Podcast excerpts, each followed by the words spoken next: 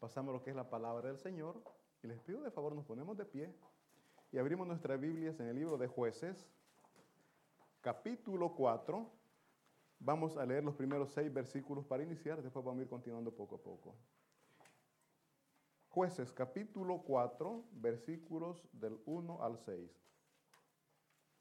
El tema de este sermón es Mujer al servicio de Dios. ¿Cuántas mujeres hay aquí, mis hermanos? No han venido. ¿Cuántas hermanas hay aquí? ¿Cuántas mujeres hay? ¿Y cuántas están al servicio de Dios? No se oye. ¿Cuántas hay? Gloria a Dios. Mis hermanos, estar al servicio de Dios no es solamente andar con uniforme. Estar al servicio de Dios es hacer la voluntad de Dios en nuestra vida. No hay mejor manera de poder evangelizar que con nuestro testimonio. ¿Lo tenemos todos? Amén. Dice así la palabra de Dios. La leemos en el nombre del Padre, del Hijo y del Espíritu Santo. Dice, después de la muerte de Ahod, los hijos de Israel volvieron a hacer lo malo ante los ojos de Jehová. Y Jehová los vendió en manos de Javín, rey de Canaán, el cual reinó en Azor. Y el capitán de su ejército se llamaba Císara, el cual habitaba en Aroset Goim.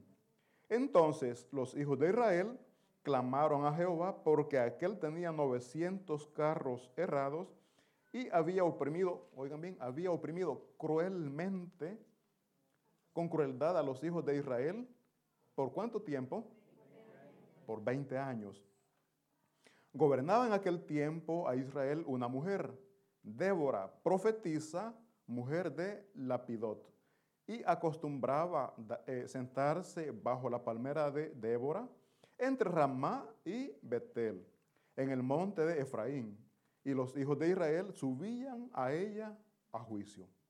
Y ella envió a llamar a Barak, hijo de Abinoam, de Sedes, de Neftalí, y le dijo, ¿no te ha mandado Jehová, Dios de Israel, diciendo, ve, junta a tu gente en el monte de Tabor, y toma contigo diez mil hombres de la tribu de Neftalí y de la tribu de Zabulón.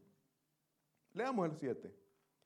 Y yo atraeré hacia ti al arroyo a Sison, al arroyo de Sison a, Císara, capitán del ejército de Javín, con sus carros y su ejército, y lo entregaré en tus manos.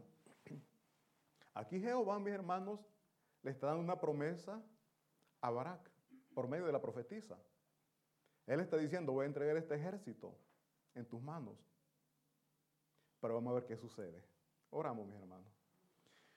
Padre Santo, Dios Todopoderoso, Señor, clamamos de su ayuda, de su bendición. Rogamos, bendito Espíritu Santo, que sea usted tomando el control de la palabra que en este momento se va a dar. Limpie mi mente y mi corazón, Señor, de toda humanidad sea usted Padre Santo tocando mis labios para que de ellas puedan salir palabras que puedan edificar a mis hermanos. Ruego, bendito Espíritu Santo, trabaje en nuestra vida, en nuestros corazones. Se lo rogamos y suplicamos en el nombre de Cristo Jesús. Amén. Mis hermanos, ¿se pueden sentar?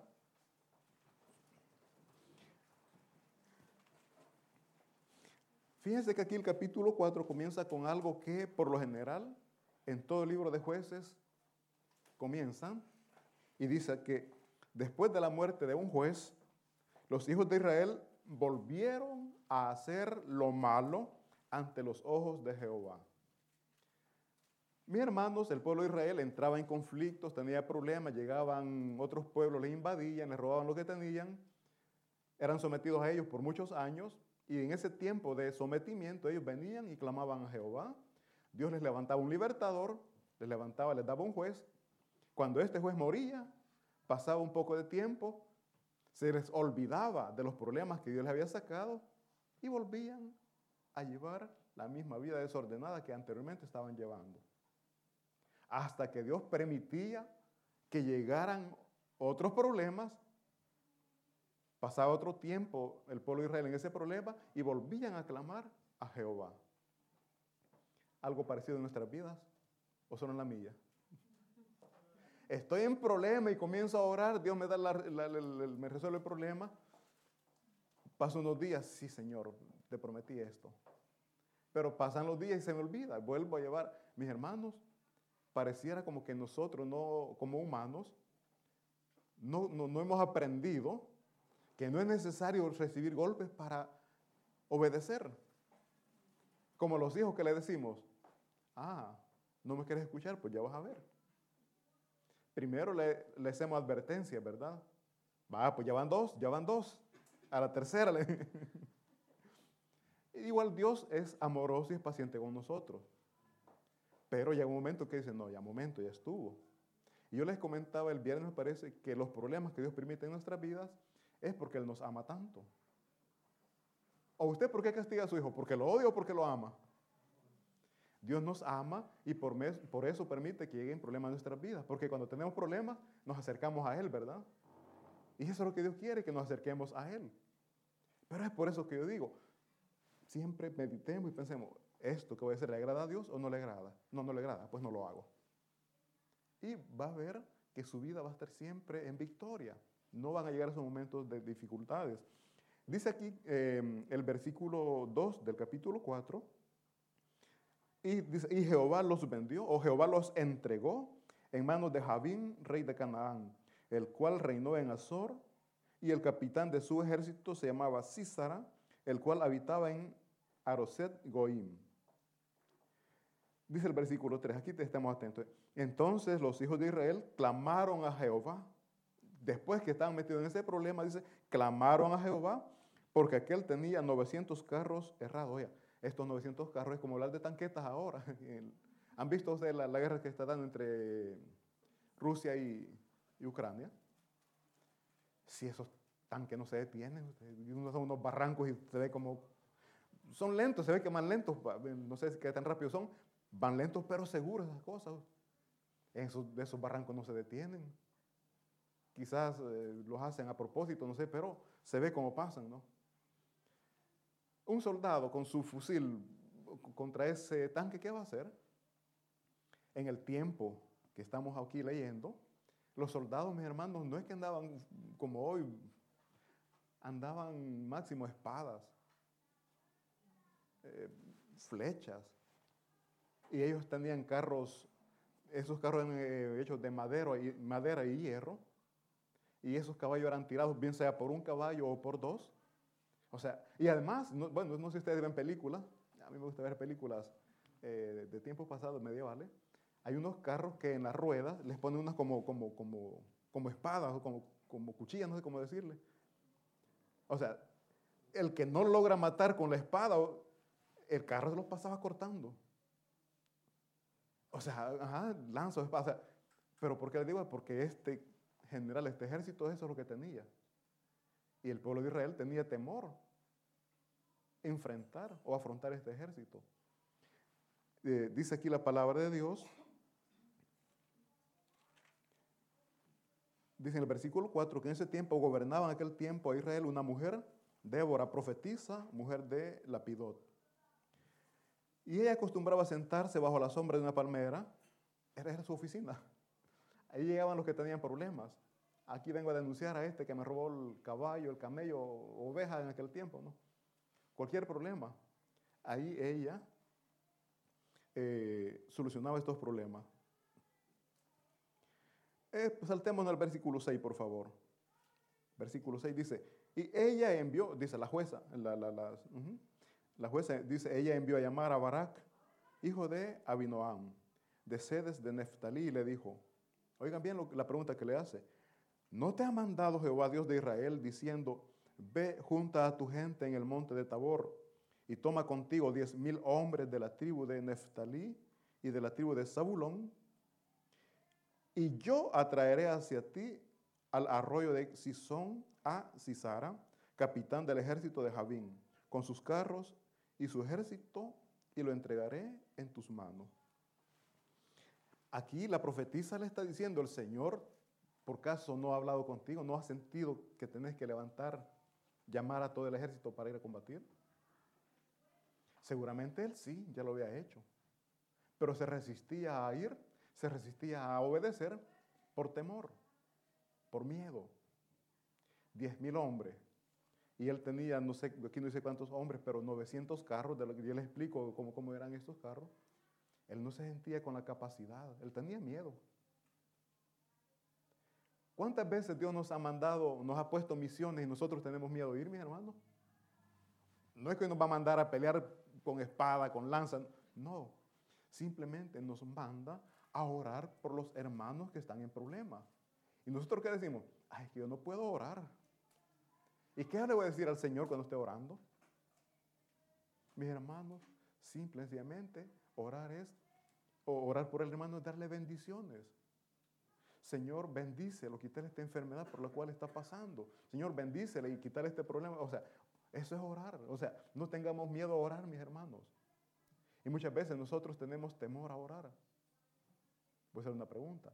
Si yo pasara uno de ustedes a orar aquí, mis hermanos, ¿pasarían? ¿O dirían no puedo? No me responda. En su corazón está la respuesta. Dios nos da la capacidad. El problema es que no hemos desarrollado los dones que, que Dios nos ha dado. Yo sé que ustedes pueden orar. Lo que hace falta es que desarrollen ese don que Dios les ha dado. Entonces aquí a Barak, la profetisa le está diciendo, la jueza le está diciendo, levántate, defiende el pueblo. El pueblo está clamando. El pueblo necesita de alguien que le dé libertad de este, de este ejército. Y no vas a ir solo, no vas a pelear vos. Ya Dios dijo, dijo que te los va a entregar en tus manos. Es el problema, que no creemos, ¿verdad? Llegamos y vemos el montón de ejército, mm, retrocedemos. No, mi hermano, seamos firmes, seamos estables y no tengamos miedo. Respetemos y obedezcamos la palabra de Dios. ¿Saben que el pecado, mis hermanos, más grande que puede haber es no creer lo que Dios nos dice? Esa es la fe. O sea, falta de fe. Y dice la palabra que sin fe es imposible agradar a Dios. La fe es creer. Aquí Barak le estaba haciendo falta fe. No estaba creyendo lo que Dios le estaba diciendo. Veamos que dice el versículo 8. Barak le respondió, oigan bien la respuesta que le dio. Si tú fueres conmigo, ¿a quién le está diciendo esto, mi hermano? A una mujer. Si tú fueres conmigo, yo iré. Pero si no fueres conmigo, ¿en quién estaba confiando él? Fíjense, es cierto, ella era profetiza. Pero la ayuda no la iba a recibir de ella, la iba a recibir de Dios. Y la mujer no le dijo, ve, yo tengo miedo y anda vos, vos sos el hombre, vos sos el general de mi ejército. No, y ella le dijo, yo voy a ir. Pero le dio una condición. Dice el versículo 9. Ella le dijo, iré contigo, mas no será tuya la gloria de la jornada. Yo voy a ir. Vamos a vencer. Pero la gloria que Dios quiere derramar este día no se va a dar a través de tu persona, sino que va a ser a través de una mujer. Qué vergüenza, ¿verdad? Para un hombre es vergonzoso. Como en las casas, ¿no? Hay algo que están patas arriba ahí, o que hay algo que está por caer, y la esposa, mira, arregla eso. Sí, sí, después. Arregla eso, sí, después. Me sucedió cuando llego, ve, lo arregla este, sí. Mira, pero le hizo falta esto. Como, pude lo arreglé, me dijo que ni si lo hiciste. Vaya cosa. ahí. Mis hermanos, hay mujeres que toman las decisiones o hacen las actividades que uno como hombre le, hombre le corresponde. Cuando hay problemas en la casa entre familia, dice la palabra que el hombre es el sacerdote, es la cabeza de la familia, ¿o no es así? Pero muchas veces el hombre no quiere afrontar ciertos problemas, no quiere tocar ciertos temas. ¿Por qué? Porque eso es como alborotar el avispero. Pero la mujer lo hace. La mujer toma el rol de cabeza de familia, que no tendría que ser así, porque es por eso que Dios pone un hombre en la familia y nos pone como cabeza. Aquí la mujer le dijo, yo voy a ir, pero la gloria que Dios va a dar este día no va a ser tuya dice el versículo 9. Dice, porque a mano de una de mujer venderá Jehová a Sara. Y levantándose Débora fue con Barak a Cedes. dice el versículo 10, y juntó Barak a Zabulón y a Neftalí en sedes y subió con diez mil hombres a su mando y Débora subió con él. Y Eber Ceneo de los hijos de Obab, suegro de Moisés, se había apartado de los ceneos y había plantado su tienda en el valle de Saanaim, que está junto a Sedes. Vinieron pues a Císara las nuevas de que Barak, hijo de Abinoam, había subido al monte de Tabor. Llegaron al general de este ejército y le dijeron, aquí viene ya el pueblo de Israel a pelear contigo. Y Císara que sentía confiado en lo que tenía, vamos pues. Él confiaba en sus carros, confiaba en sus soldados, dijo, vamos. Preparó toda su gente y se fueron a pelear.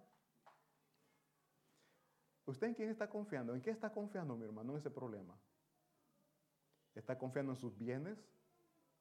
¿Está confiando en que hay dinero? No, no hay problema, tengo dinero. Mis hermanos, en una enfermedad se puede terminar ese dinero. El ahorro de una vida en una operación se le puede ir. ¿Y su confianza en qué estaba? Y después que se lo gastó, ¿cómo queda? ¿Dónde quedó esa confianza, esa seguridad? Aparece trabajo. Y si lo sacan del trabajo, y si se enferma y no puede trabajar, nuestra confianza tiene que estar puesta solamente en nuestro Señor, en nuestro Dios, porque Él es el Dios del imposible, mi hermano. Usted puede ganar poco, pero quizás no se enferma. Alguien puede ganar más, pero solo pasa comprando medicina y se le va lo que, lo que trabaja, lo que gana.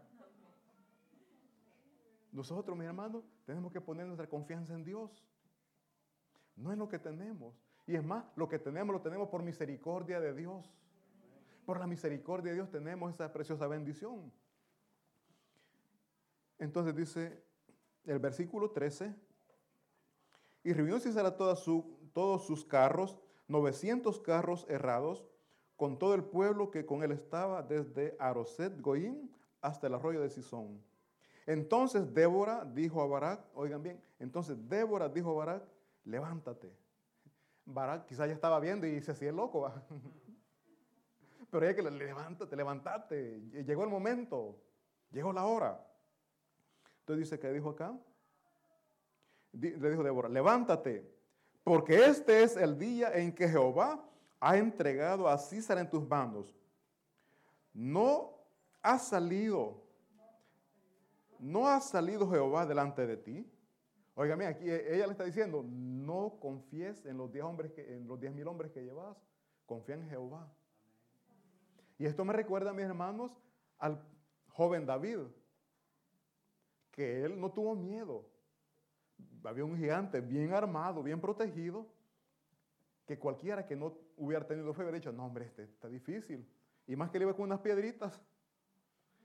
¿Y con estas piedras qué lo voy a hacer si está bien protegido? Andaba con su, armadura, ¿no?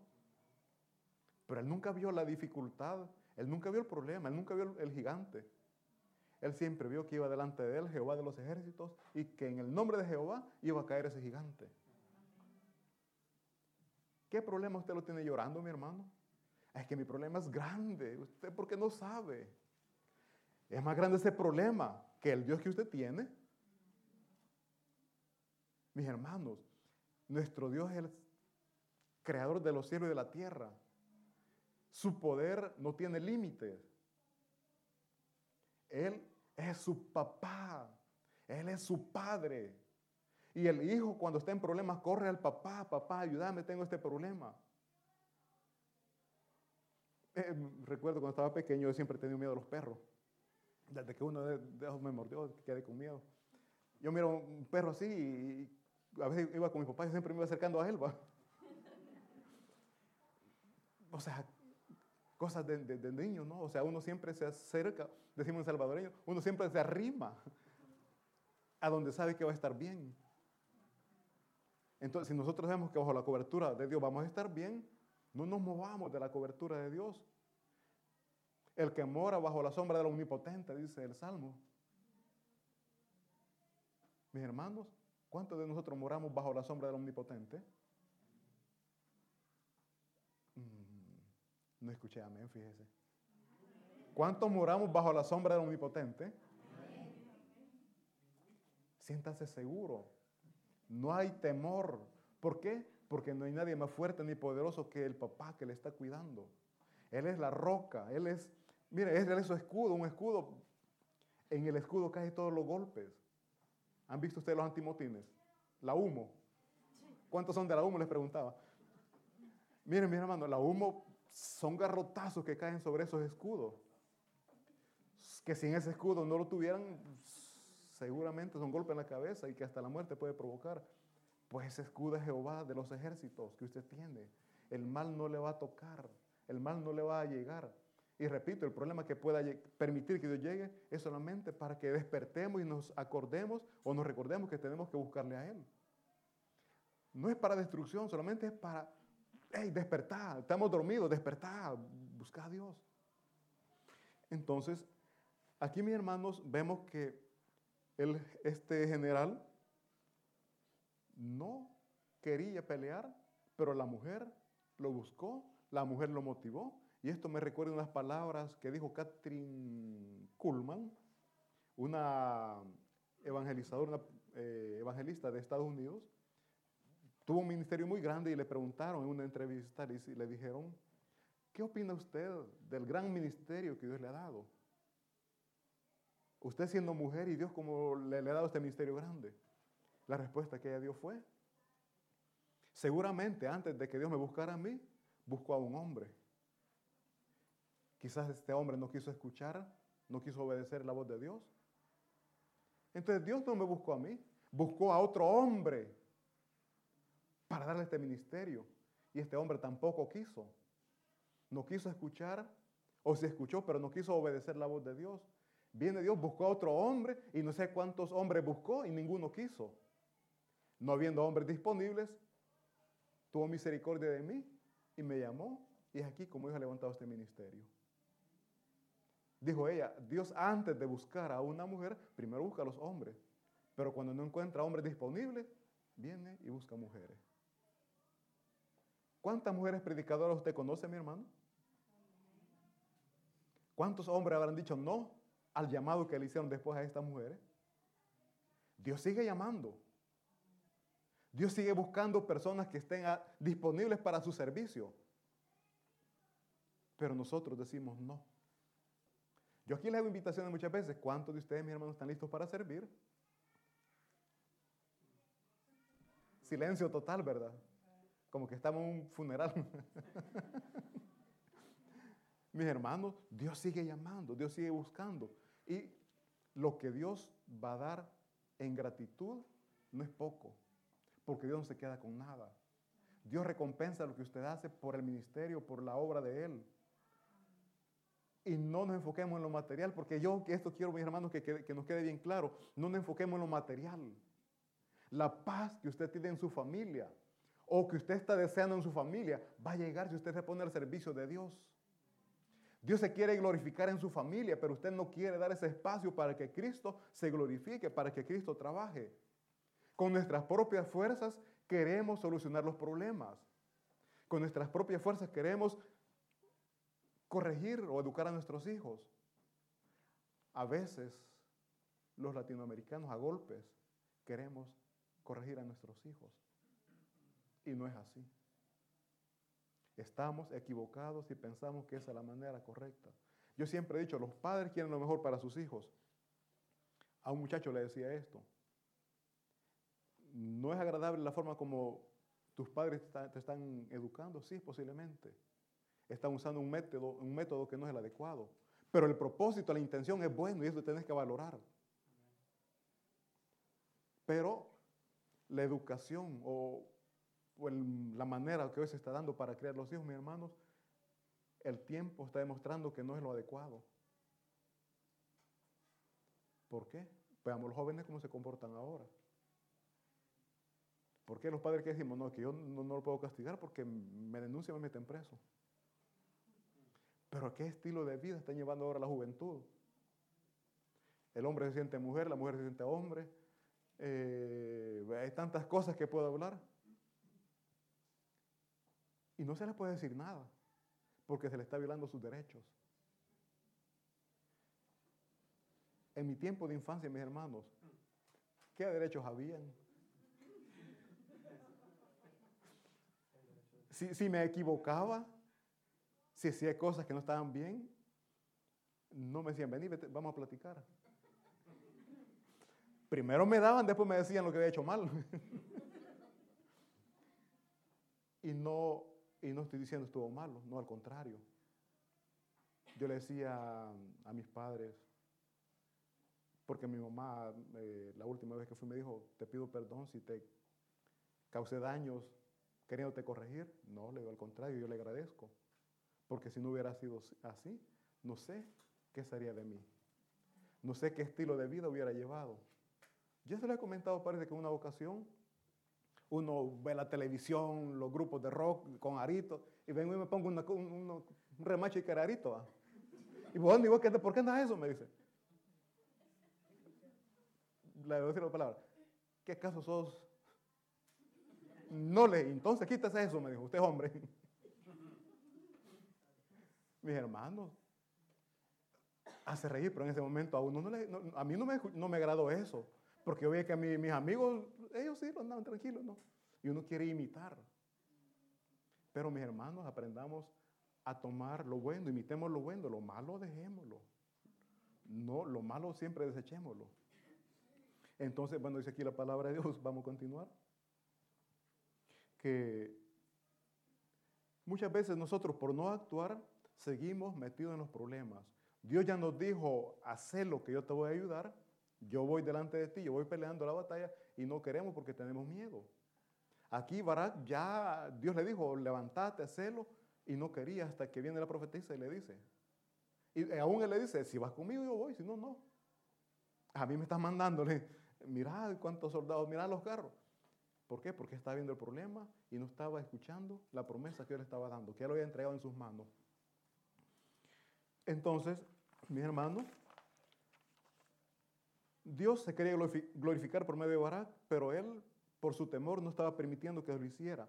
De igual manera, repito, Dios se quiere glorificar en su familia, pero usted no, le está dando el espacio para que Dios se glorifique. Es usted que en sus capacidades quiere hacer o solucionar el problema que está viviendo. No, mi hermano, busque de Dios. Doble sus rodillas. Y después de que usted haya orado, afronta el problema. Llame a su hijo, llame a su hija y le platiquemos. Pero antes ya ha hablado con Dios. Ya le he pedido al Señor que le dé la sabiduría para poder hablar con su hijo o con su esposa o con su esposa o con quien sea. Porque cuando Dios nos da sabiduría, Él mismo pone palabras en nuestras bocas para hablar.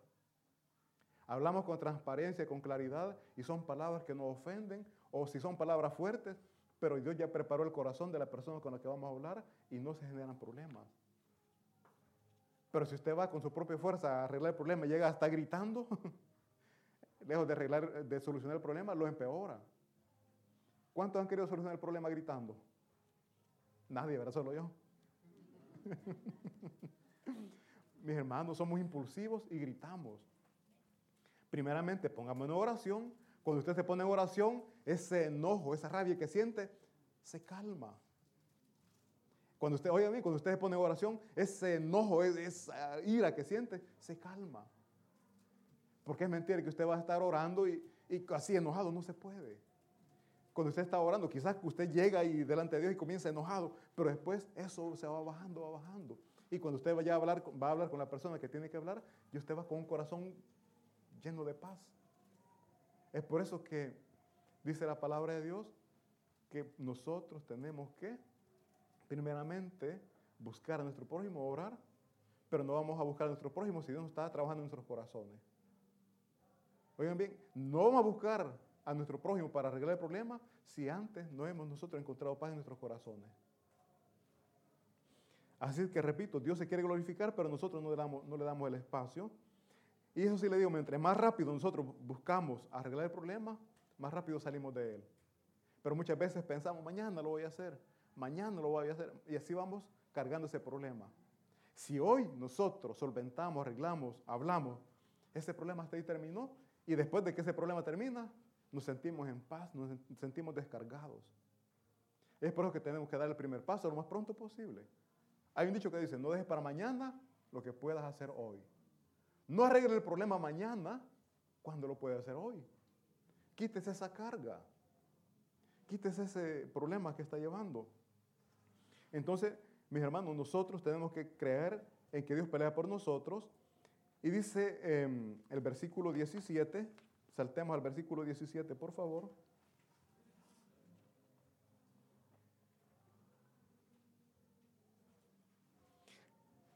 Oigan bien, el gran Cisar, el general de este ejército, después que llega Barak y lo afronta, pelean, dice, y Cisara huyó, oigan bien, el gran general que se sentía grande, el poderoso, huyó, dice, a pie a la tienda de Jael, mujer de Aber Seneo, porque había paz entre Javín, rey de Azor, y la casa de Eber de eh, Seneo.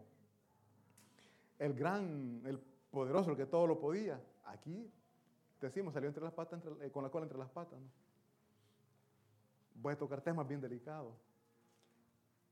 ¿Cuánto han visto la noticia en El Salvador?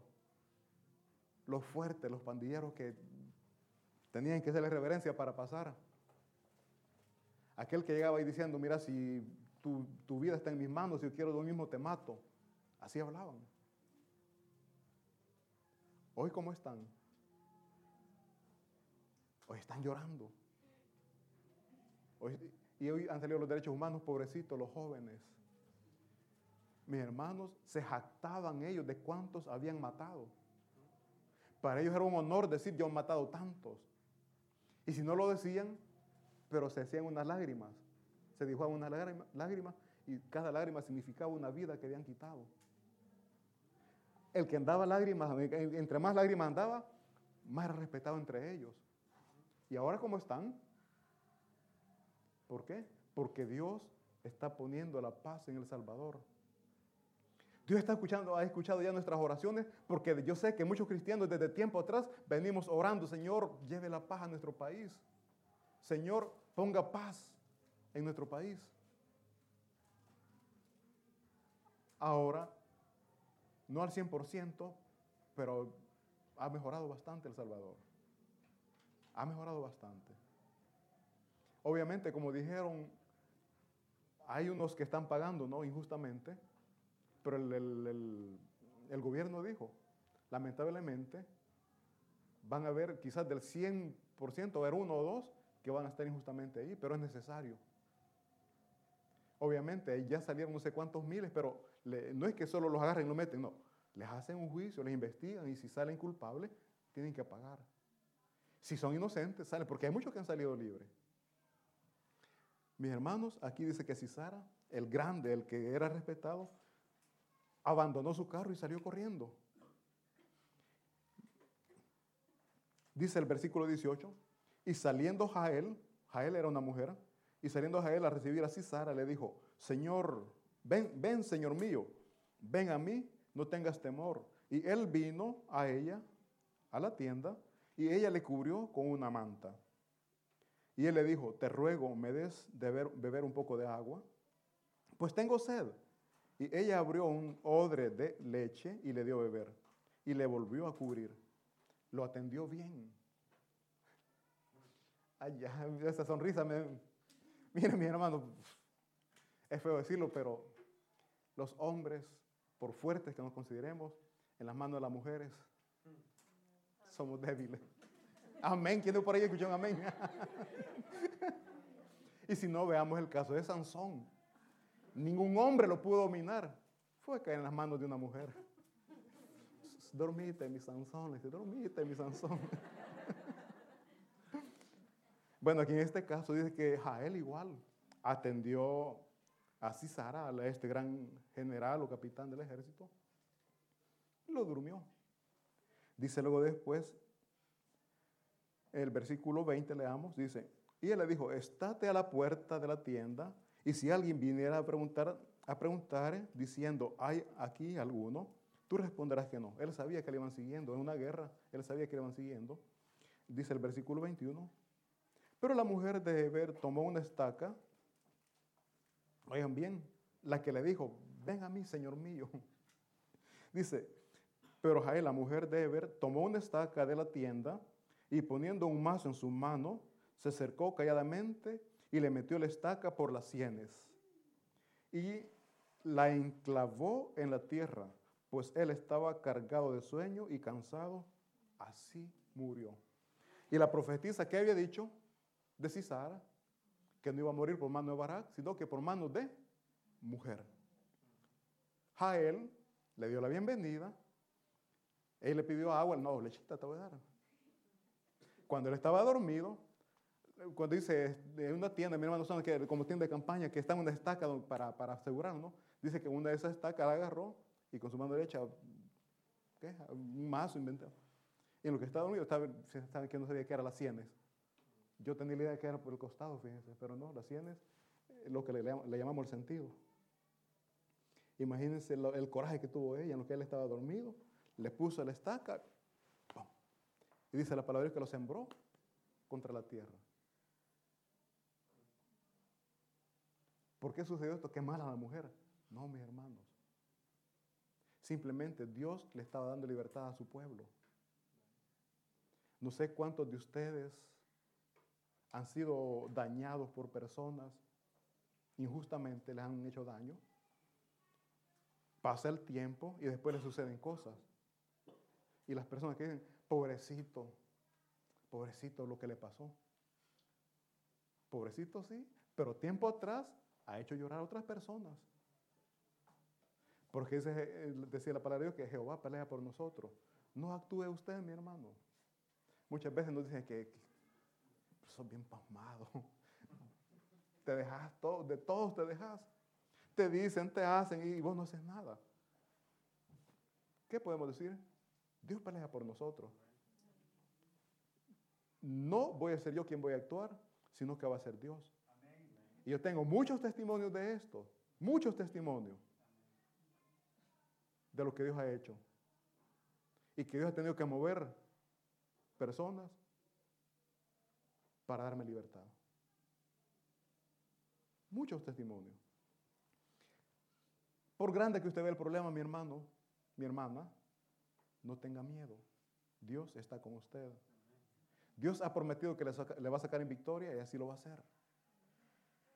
Pero tiene usted que ponerse al servicio de Dios. Cuando digo al servicio, eh, siempre he dicho, no, no es un uniforme, al servicio de Dios es estar atenta a lo que Dios le está pidiendo que haga. No quiere continuar llorando. Oiga la voz de Dios oiga y obedezca la voz de Dios. Porque de lo contrario va a pasar todo el tiempo como hasta ahora está pasando, llorando quizás. Mas si ya Dios le sacó de ese problema, no seamos como el pueblo de Israel.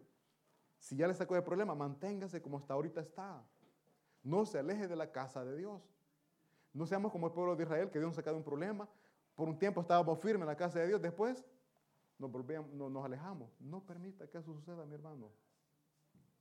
Esta mujer con valentía y astucia le dio libertad al pueblo de Israel. Usted con libertad y astucia le puede dar libertad a su familia de esos problemas que están pasando, que están viviendo. ¿Por qué digo con astucia? ¿Por qué digo con valentía? Porque tiene usted que tener el valor para afrontar ese problema. Y con astucia es, no va a llegar peleando, sino que usted busque la manera de saberle llegar a esa persona con la que hay problema. No le dé lechita, porque ya escucharon aquí, van a decir, no, esta, vez a ver qué me quiere hacer. no, me refiero, busquemos la manera de buscar llegar con palabras suaves. No lleguemos con palabras ofensivas.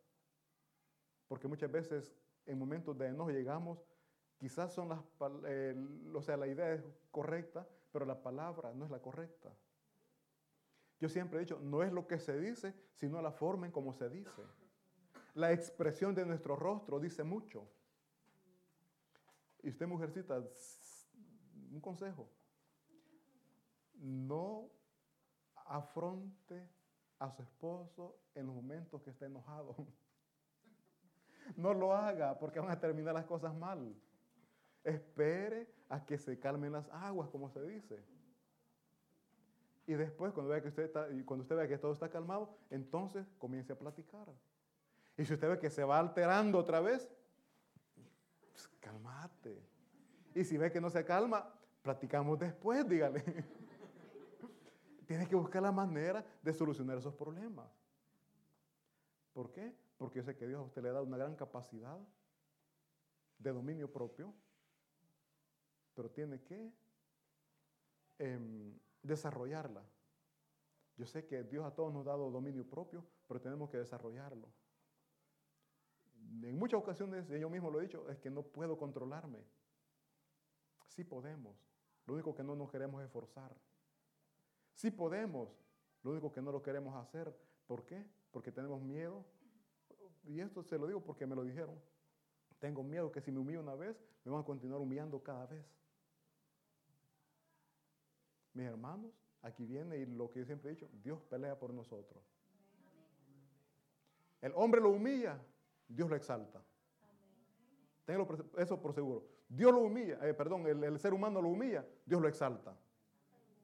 Y es mejor agradar a Dios antes que a los hombres. ¿Por qué? Porque Dios nos puede dar lo que nosotros necesitamos, la paz, el amor, la confianza, la seguridad en la familia. Y es eso lo que tenemos que buscar, estar en paz para con Dios. Así que, mi hermano, un fuerte aplauso para nuestro Señor. Y vamos a orar. Bendito Padre Celestial, Dios Todopoderoso. Damos, Señor, gracias en este momento por esta palabra que usted nos ha dado. Pedimos perdón por la desconfianza, por la falta de fe. Su palabra dice, Señor, que sin fe es imposible agradarle. Usted ya nos prometió la, la victoria, Señor, a ese problema, a esa enfermedad. Y nosotros aún estamos angustiados cuando ya tendríamos que estar seguros y confiados que usted va delante de nosotros. Así como usted venció este ejército, Señor, que tenía 900 carros, Israel no llevaba carros, pero ni uno solo, pero llevaba al Dios Todopoderoso que iba delante de ellos abriendo caminos. Y ese Dios Todopoderoso, el que está peleando por nosotros, es usted quien está, Señor mío, luchando por nosotros. Gracias le damos, Señor, porque hoy salimos confiados y seguros que usted ya nos dio la victoria, y que esa enfermedad no prevalecerá más. Que ese problema entre las familias no existirá más. Porque ahora, Señor, la paz y el amor que usted ha derramado sobre nuestros corazones, derramará también nuestros hogares. Cantemos, mis hermanos, esta linda alabanza.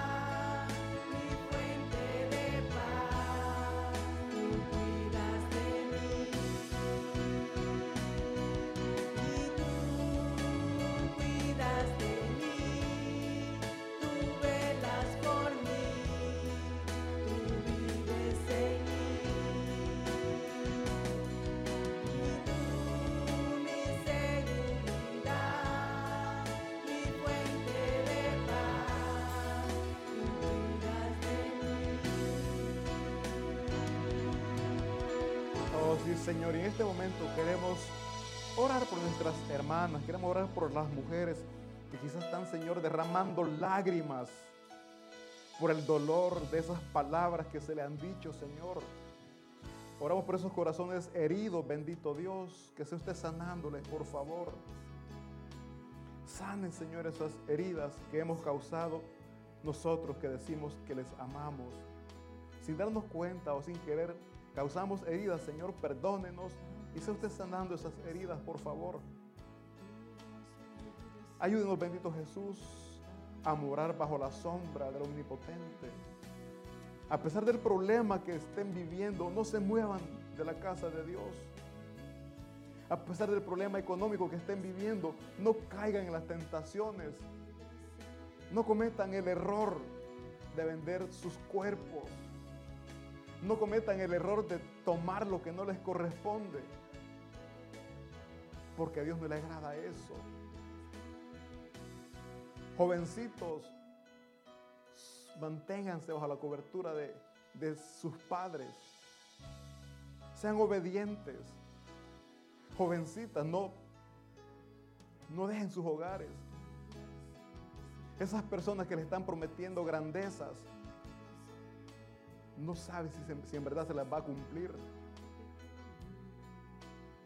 Las personas adultas tienen la manera, tácticas para engañar a las jovencitas. Y las jovencitas queriendo llevar una vida agradable, una vida de lujos, se dejan engañar con facilidad. Después quedan burladas, las abandonan. Y es en ese momento que piensan que ya no valen nada, cuando ustedes valen la sangre de Cristo que se derramó en la cruz del Calvario. Valórense, valórense, vale la sangre de Cristo. Gracias Señor por haber derramado esa sangre preciosa por todos nosotros. Cantemos, hermanos, acompañemos a nuestra hermana.